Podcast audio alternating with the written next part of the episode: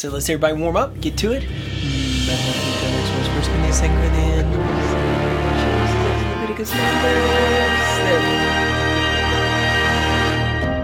Hello, hello.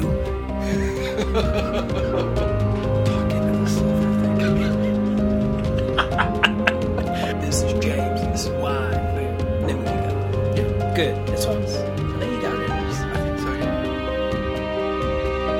Are we recording right now? Thanks for tuning into Seeker. Season 1 is the Book of James. We decided to kick off this podcast with the Book of James because no matter what your background or what your experience is with Christianity or the Bible, this is a very accessible way to understand what it means to be a Christian. Oh yeah, if you frost a muffin, it becomes a cupcake. It becomes a cupcake. Magical transformation. Oh, beautiful. Is it like, yeah, what's the Catholic thing called when the... Transubstantiation. Nice. It's alchemy. Turn this muffin into a cupcake. Cup transubstantiation. Cupstantiation. It's falling apart on you. And I know where you're trying to go. You're just not quite. I didn't have a lot of sleep. I already couldn't remember Steph Curry's name. It's going to be a rough one. Tonight. So we're in James. Yep, it's we're on the home stretch. The epistles in the New Testament. Maybe you've heard of it. Chapter 5. Chapter 5. Are we going to eat the cupcakes? We should eat the cupcakes maybe like at our stopping point. After is that cool? We talk about James, because this is where he starts ranting.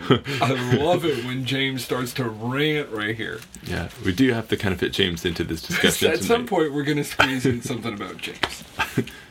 I agree that this is he steps on the gas. Well, at any point, if you ever thought that like you were safe. And you're okay. You got it covered. James does a really good job of saying, if you made it through chapters 1 through 4, it's on for 5. You are not safe. So, let's hop in. But there's got to be some kind of like positive, redemptive something in there too, right? Oh, well, that's that is the redemptive and very good part about 5, and you're gonna jump right to the middle. But I mean, one of the coolest parts of 5 is that he makes you remember the importance of prayer and the importance of community. The importance of community is huge, right? For all those who obviously are struggling and having a tough time, he helps you remember that. There's power in prayer, but there's also power in community of believers to strengthen, edify, like build you up. And we're going to get there, but it's big. But it's good, though, because James literally punches you in the face and catches you at the same time. Like catches the back of your head. And that's the thing. That's the power of the gospel, is that it goes, oh, and I got you. But it's good. Let's read a little. Chapter 5, verse 1. You are the official reader. Okay. Let me put my reading voice on. Verse 1.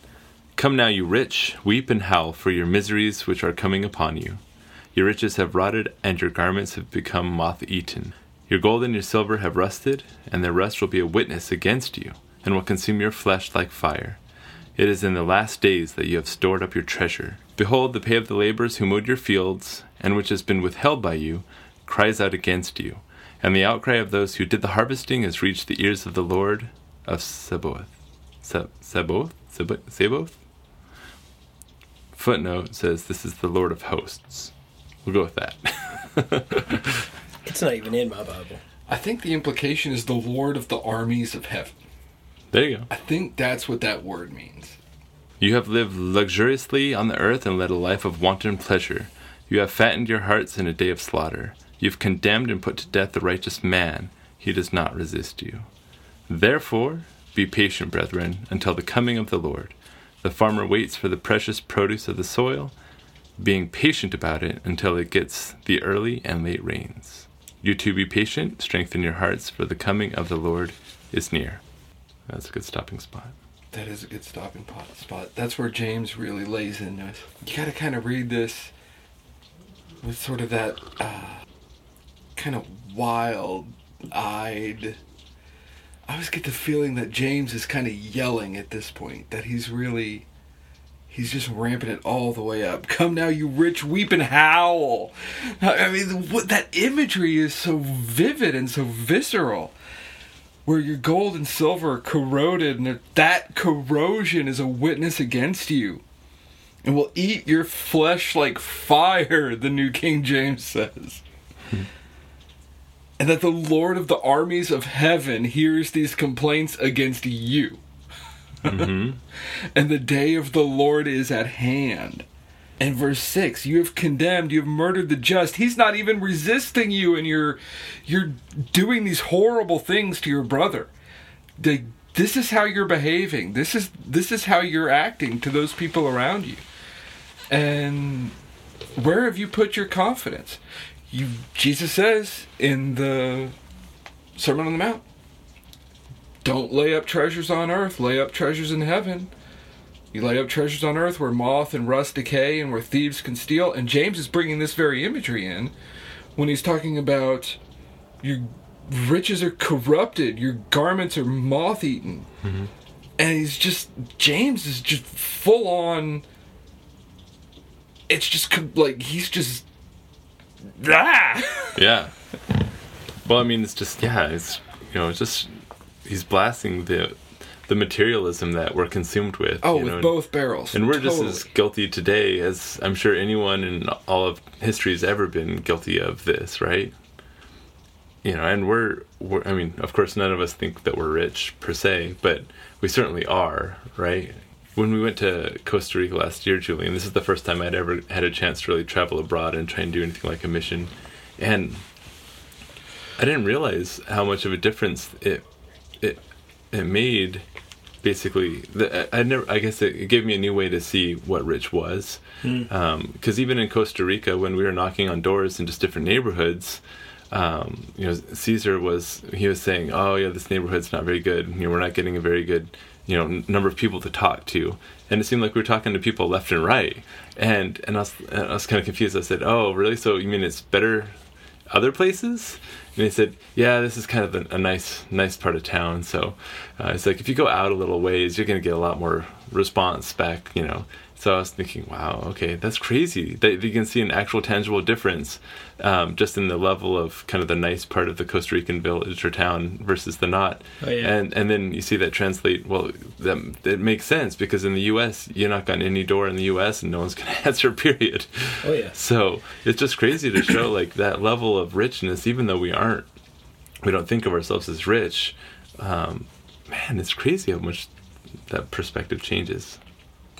It's, yeah, and you see the value of the gospel, and you see the value of, and the worth of something that can save you. If you remember, the first couple of days is where we went to, the nicer neighborhoods. In kind of middle of the week to the end, we went to some areas that weren't as nice. Mm-hmm. And, man, if you're just walking by the door, they're like, hey.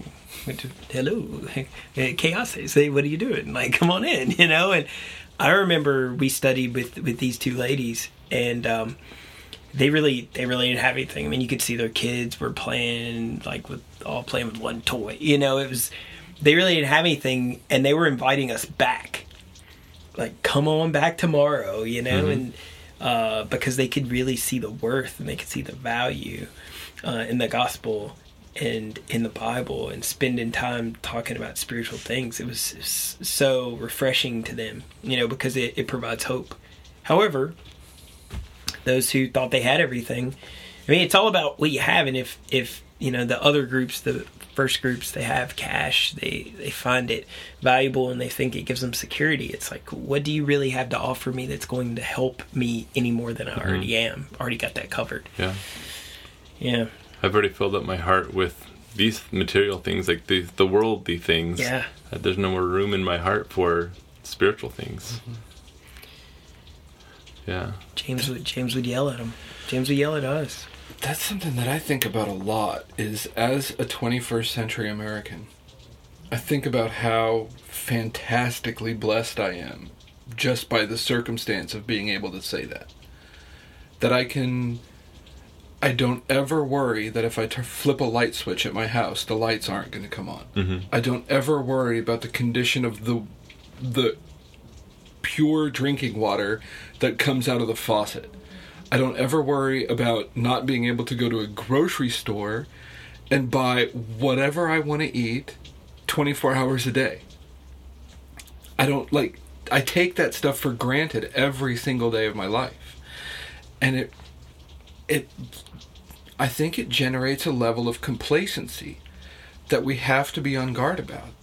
Because when Jesus says, do not worry about what you're going to eat or what you're going to wear, as a 21st century American, I typically don't worry about those things. That's not a concern of mine. So what am I worried about? Is my focus on seeking first the kingdom of God, or am I so complacent that I don't have to worry about those things? Is that sort of an essential component? Not an essential component, but does it sort of teach us more about faith when we do have to sort of think about those things, when we're in a situation where those things aren't a given, where those creature comforts and those, that incredible richness that we're surrounded with every day of our lives, when those things aren't there and people, the overwhelming majority of the world does worry about where their food is going to come from or where their drinking water is going to come from or, if they're going to be able to stay warm at night and stuff. Does that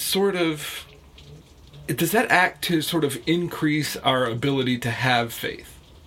Our capacity for faith, I guess, is sort of the question. And I worry that in my physical complacency and my material security that I have, that maybe I've somehow lost some capacity for faith in a spiritual sense. Does that make any sense? Oh, maybe that's why you can enjoy when you face various trials. That's a reason to be able to, because that really puts things back into perspective for you every time you go through those trials, right? It's like it's just perhaps, well, I don't know if it's an unintended consequence, because maybe that's part of the purpose of trials being in our life, is to help us to know that we can't just rely on ourselves, that we have to put our faith into a higher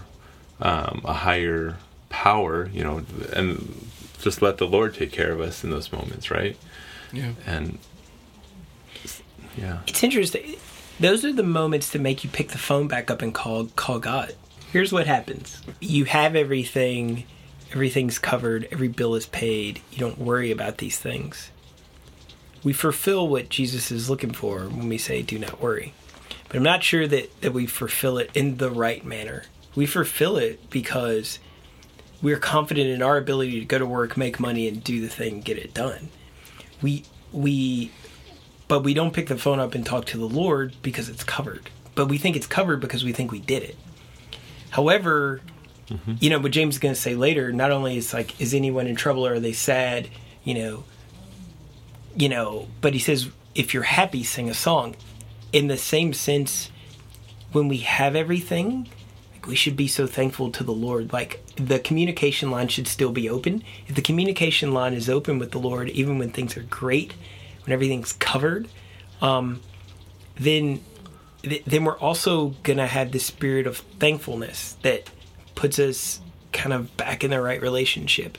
But we almost don't have a relationship sometimes. I'm just getting really broad, but sometimes it feels like we don't really have as good of a relationship if everything's going great.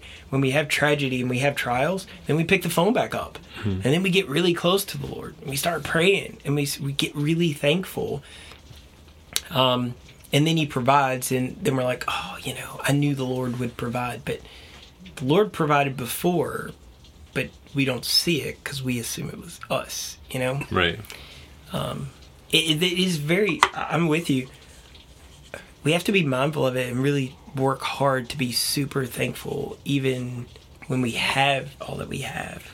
I think James is kind of always coming down the hardest on those who see themselves in some way as being better than other people in whatever respect. In chapter 2 when he's talking about showing partiality and how when the rich man comes in, they give him the best seat in the house and the poor man gets shuffled to the back. And mm-hmm. when he says, God's chosen the poor of this world to be rich in faith and you've dishonored the poor. And there's this constant thread of tension against where those who are in some sense better off than others are pretty clearly, I think, warned to always be on guard. And so anytime I read what James is saying about those, I can't not put myself in that boat. Mm-hmm. Just because if you look back over the history of the world, I am far richer than 99% of the people who've ever lived. And probably more like 99.9% of the people who've ever lived. Brag about it. Well, I'm just I'm just joking. Simply, again, by virtue of being a 21st century American, just by being born in this time and in this place, this culture that we live in, we're surrounded by it. We can't not be that way. Right. Considered with like what a 16th century peasant would have gone through in Europe, or a 5th century sub-Saharan warrior tribesman. You know what I mean? Like, mm-hmm. if you think about it like that, we sitting in this room talking on these microphones are just fantastically wealthy. So when I read these passages and when I read Jesus talking in the Sermon on the Mount and telling the rich young ruler that you have to go and sell everything you have and then we'll talk, I can't not apply those directly to myself just because of the circumstance that I find myself in. Like, those passages take on extra meaning to me because when you think about the people who followed Jesus for 3 days because they were hungry and they were just hoping for a meal. Mm-hmm.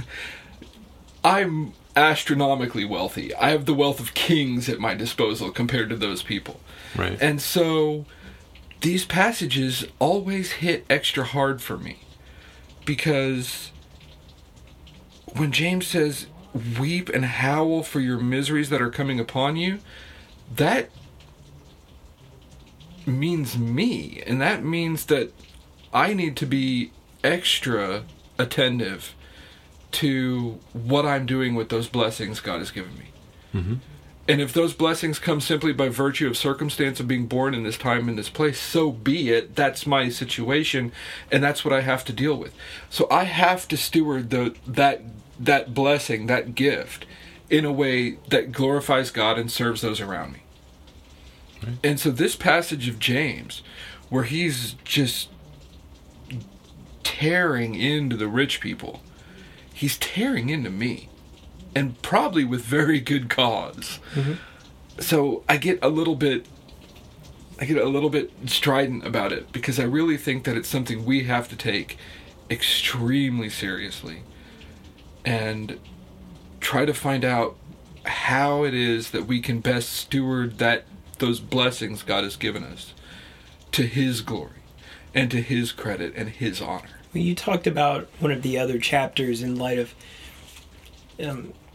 how much opportunity there is in what appears to be, again, James punching you in the face. It's really an opportunity.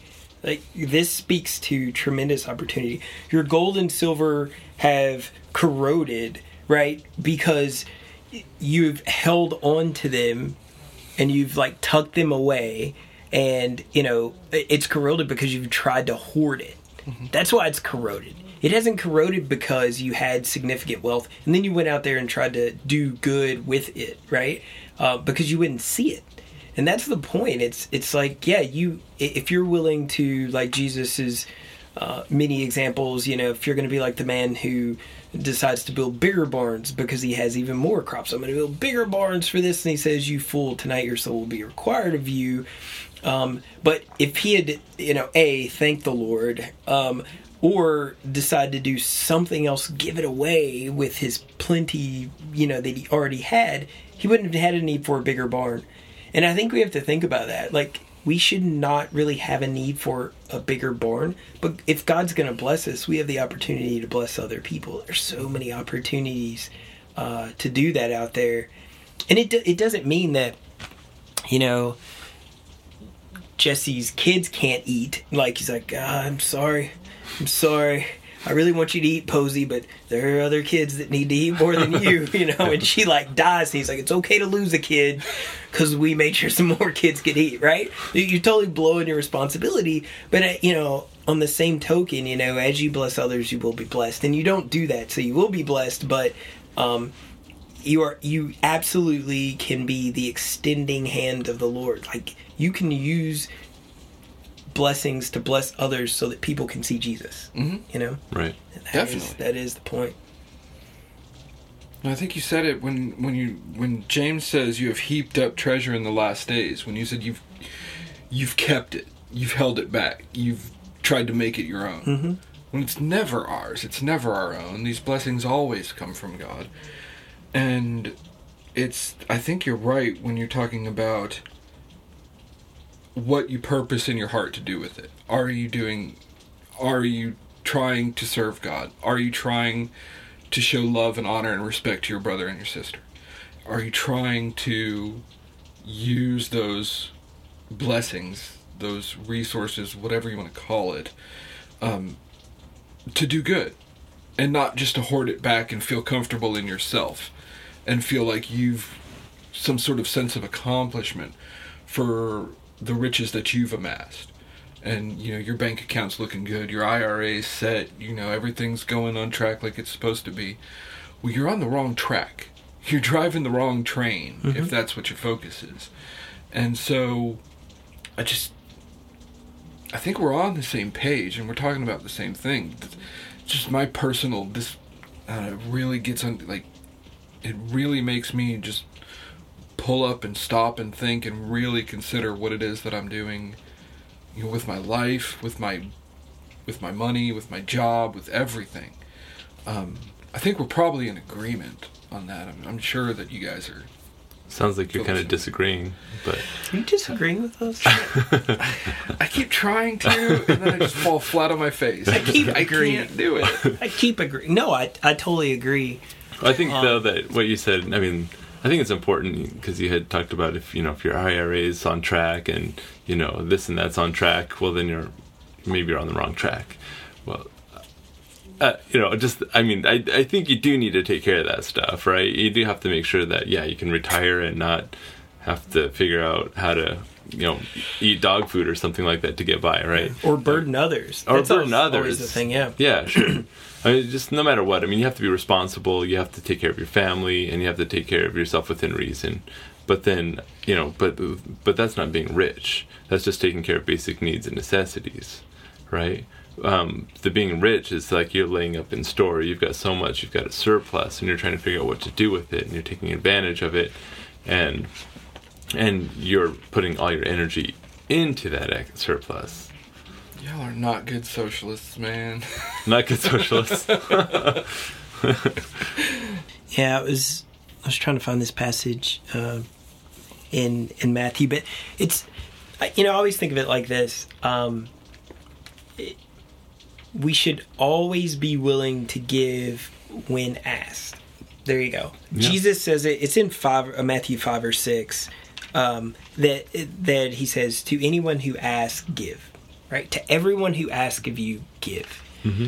And if you ever find yourself in the position that, someone is asking of you let's start with, a monetary position, and you find yourself pulling back for the very things you just talked about. I got to take care of my 401k. I got to do mm-hmm. X, Y, Z. I think that's the point that you have to hit the brakes and go, right. Wait a minute. Is this later going to be one of these poor people who cries for help because they were oppressed? I'm not talking about somebody that, has a odd circumstance and we are merely feeding their habit to be lazy and not keep up their end of the bargain and biblical commandments. But I'm talking somebody really needs it. And we find that we're pulling back. And it's not because, we have to make sure Posey gets a meal. It's because we want to make sure that we don't dip into the money we're going to go play golf with. Right. Like, that is the rub that we have to be careful of, right? Mm-hmm. Because that is our own self-indulgence opposed to somebody's real need. Right. But outside of that, it's we should just find it a joy to help and provide. And the Lord is amazing to provide for us. And even when we're in Costa Rica, you know, some of these families that you feel like have very little. I ate with a family one afternoon. We went to their house, and they're from Nicaragua. And we walked into their house. You know, it was like a kind of an apartment thing going on. It would remind you of like the projects, except no violence, right? It was a little rundown. Uh-huh. And we walked in, and you know, the room was super tiny, and there was like a plywood backing against my wall when I sat down, and there was a sheet across the plywood. And one of the guys we were with, he walks in and he kind of walks behind this sheet, and I'm like, what's going on back there? That's his room, and his room is literally just a piece of plywood that's been like kind of propped up. His room is behind there, and he's like on a cot. That's his room. And we walk down this hallway, which isn't much of a hallway, and it opens up into the kitchen. The kitchen is basically all they have. They have the kitchen and plywood, and their house transforms into a bedroom at night. Their whole house, just sleep where you can sleep. Right. So I'm having the same thought. I'm so wealthy. You're embarrassed of your house. I'm like, I hope they never come home with me. You know, just my carport alone is, you know, and I sit down, you know, to eat with them, and you know, the mom was like, you know, she's like, oh, she really wants to make you something to eat, you know. And we sit down, and of course I like coffee, you know, and they have great coffee, and they're making coffee. I mean, they're just making all this coffee, and they're making me these tortillas, and I'm watching them literally go to the end of what they have. Like, I'm watching last tortilla, last bit of flour, and I'm like, all right, so I'm here burning up all their food, and they're making it, and I can just barely understand some Spanish, but she's basically like, go ahead, make it. It's the end, go ahead. And I watch them get to what I consider to be the end of what they have, like literally end of what they have, and I'm eating it, you know, and I'm thinking, like, it's what Jesus says, you know, about the widow who gives her last mite, opposed to, you know, the person who is like gave out of their wealth. Yeah, we give things out of our wealth, and we feel really good about it. And I'm not trying to beat us up, but it's just to think about. Like, we give things out of our wealth, and we go, glad I gave. They literally gave out of their poverty that night. Like, everything they had. I drank the last bit of coffee they had. And I really don't know that they had any money to get anything else. But they felt fantastic about it. And I felt, you know, really humbled by it, sure. You know? And I don't know. I always go back to that moment, because I go, wow, now that's, like, giving out of your poverty. They're absolutely blessed for that. And, you know, when we went back this past year, they were still there, and it looked like everything was good, so everything worked, you know? They found more. Absolutely. You probably hit them up for more coffee. I actually did.